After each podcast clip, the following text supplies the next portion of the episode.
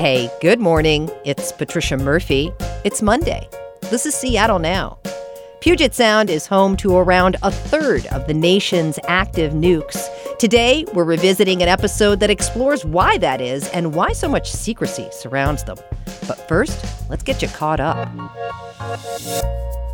We'll learn more information this week about the shooting at Ingraham High School that left one student dead. According to the stranger, Seattle police will release additional documents related to the shooting today. A hearing in the case is scheduled for tomorrow. A 14 year old is facing a first degree murder charge and two charges related to a firearm. A 15 year old was also arrested in connection to the shooting. One open question is if the suspected shooter will be tried as a juvenile or as an adult. Classes at Ingraham were canceled following the shooting but are set to resume again tomorrow. Seattle Council Budget Chair Teresa Mosqueda will announce her balancing package for the city budget today. This as Seattle faces a grim fiscal future. The city predicts a revenue shortfall of $80 million over the next couple of years, a decline in revenue from the city's real estate excise tax. Budget cuts may come out of the mayor's plans to address issues around parking enforcement and homeless outreach. Mosqueda is expected to propose more progressive revenue streams similar to the Jumpstart payroll tax. There's also a public hearing tomorrow at 5 o'clock. The council is expected to vote on the full budget later this month. And we're living up to the Emerald City name this week. The world's largest urban forestry summit is coming to the city starting Wednesday. The event features advocates and leaders in community forestry from around the world, talking about things like how to make urban forests more resistant to climate change. Hats off to you, tree nerds.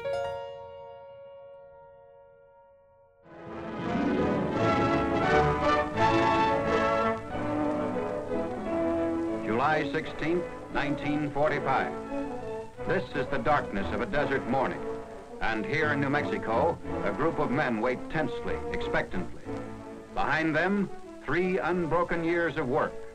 Work done in unprecedented secrecy.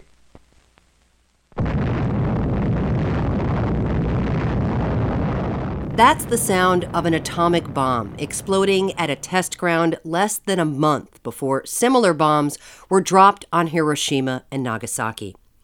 Some of the key materials in these bombs were produced here in a plutonium reactor in Hanford, just north of the Tri Cities. Washington has a long legacy in the nuclear weapons industry, including our current arsenal of nuclear missiles. KUOW fellow Gracie Todd dug into the history and future of these weapons in Washington, and she's here to talk about it. Hey, Gracie, great to have you here. Hey, thank you so much. It's good to be here. So, a lot of people don't know that Washington is really involved in nuclear weapons.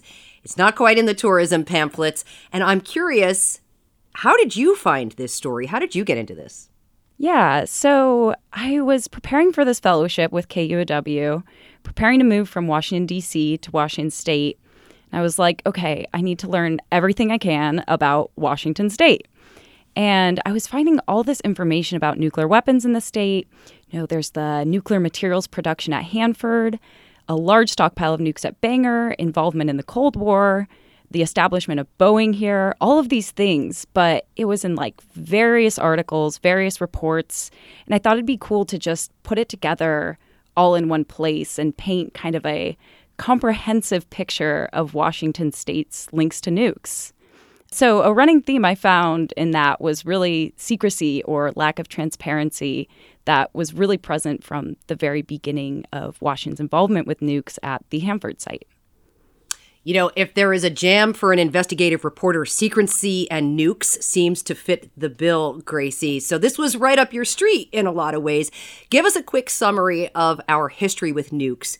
We covered already that it started with Hanford, but what happened after that, after that plutonium reactor was built?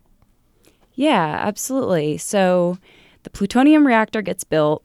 There's about 51,000 people showing up to work on nukes at Hanford but the vast majority of them had no idea what they were working on until the United States attacked Hiroshima and Nagasaki with nuclear bombs in 1945. It is a harnessing of the basic power of the universe. The force from which the sun draws its power has been loosed against those who brought war to the Far East. So it was only amidst these attacks that those workers found out that they had been working on atomic bombs. And yeah, that's the sort of secrecy I'm talking about here. And even though Hanford shut down in the 80s, it still produced most of the plutonium that's in United States nukes today. That all came from Hanford production.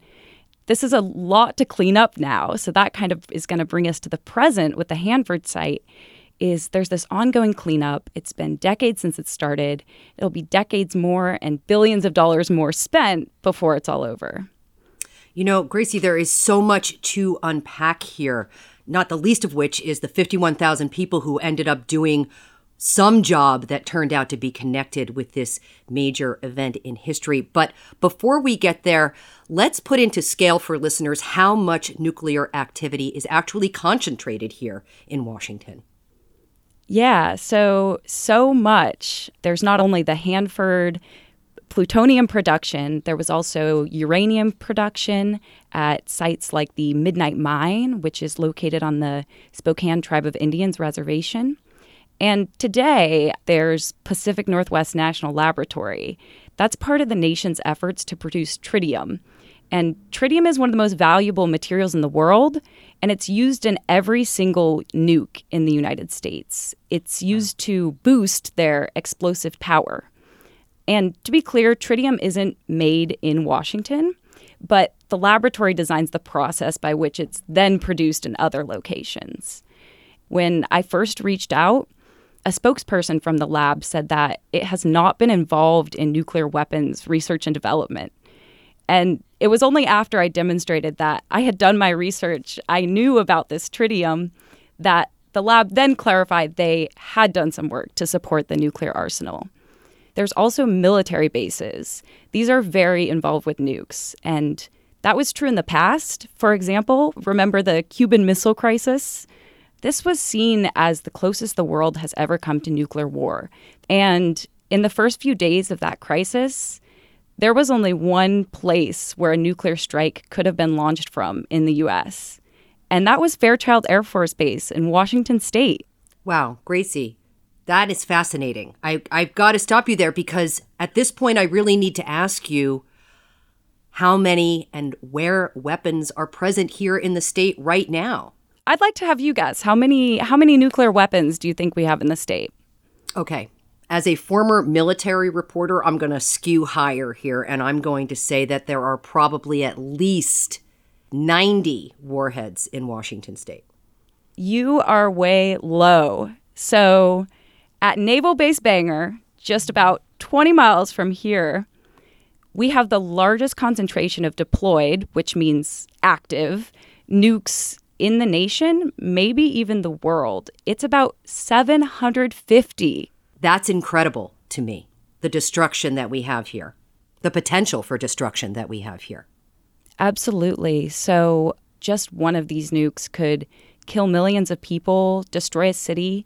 When people talk about nukes and, and talk about how much damage they, they can do, it kind of sounds like fear mongering sometimes but it's not it's just true because that's that's just one of these nukes and we have 750 just here on the coast of Washington.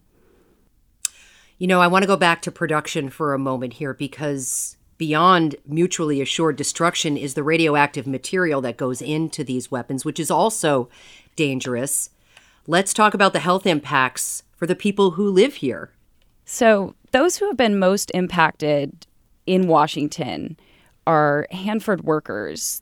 Their health is really taking a toll because of this work. A report released this year by the state's Department of Commerce revealed that over a quarter of former or current Hanford workers said that their work made them sick, and in some cases, really sick. So I spoke to one of these workers. His name's Abe Garza. He was an avid runner, lover of mathematics, classic novel reader. And today he's coping with really intense neurological and lung damage from mercury and various other toxins he was exposed to over 33 years of working as an instrument technician at the site. They don't actually tell you what's in the tanks. You go out there and work, you get exposed, and the first thing they to ask you when you go to trial or court, what chemicals were you exposed to? Now, to me, that is such a stupid question. Us as workers don't have the ability to go sample the tanks and find out what's in the tanks. There was also contamination that happened deliberately. So, for example, December 1949, one night the U.S. Air Force deliberately leaked radioactive gases into the atmosphere around Hanford. And I'm actually just going to show you this map of where all that spread. Let's see if you can see this here. oh, Gracie. That's a very large chunk of Washington and Oregon. Seems like nearly all of it, almost all the way up to Canada, almost all the way down to California. But of course, this had health consequences. This past is kind of echoing today in the present. Over the last few years, there have been some other toxic leaks from the Hanford site. And I want to be clear, these haven't been deliberate like Green Run, but they have been concealed from the public in some cases. So again, there's the secrecy, lack of transparency. We don't really know what's going on. And I think it's really important that we determine what's really going on at the Hanford site because the many whistleblowers and workers who have spoken out over decades really demonstrate that there's a need to pin down what's going on and kind of settle this debate that's been ongoing about how safe or unsafe is Hanford. Okay, Gracie, I'm so grateful that you were able to connect all these dots for listeners. Let's bring everybody into the very present day here. We still have a lot of these weapons in Washington. What is the future of nukes here? Right. So the future right now is looking like remodernization. And that means that over the next 25 years or so, our nation is going to spend about 1.7 trillion with a T dollars on nuclear weapons. And this is to upgrade or replace nearly every nuke in the nation. And there's a lot of controversy about this. It's expensive. Some people say we don't need nukes at all. Others say we need nukes, but we don't need to replace so many of them or upgrade so many of them. So it's controversial, but it, it looks like it's happening. And many of the defense contractors that have won major contracts for this work will be doing some of that work at least here in Washington. And that's partly because we have some of those nukes here at Bangor. Yes, Gracie, the military industrial complex, alive and well in Washington state. Gracie Todd, Howard Investigative Fellow here at KUOW. Really appreciate your reporting. Thanks. Thank you. Great to be here. Thanks for listening to Seattle Now. Claire McGrane produced today's episode with help from Caroline Chamberlain Gomez. Matt Jorgensen does our theme music. Seattle Now and KUOW Public Radio are members of the NPR network. It's an independent coalition of public media podcasters. You can find more shows in the network wherever you get your podcasts. I'm Patricia Murphy. See you tomorrow.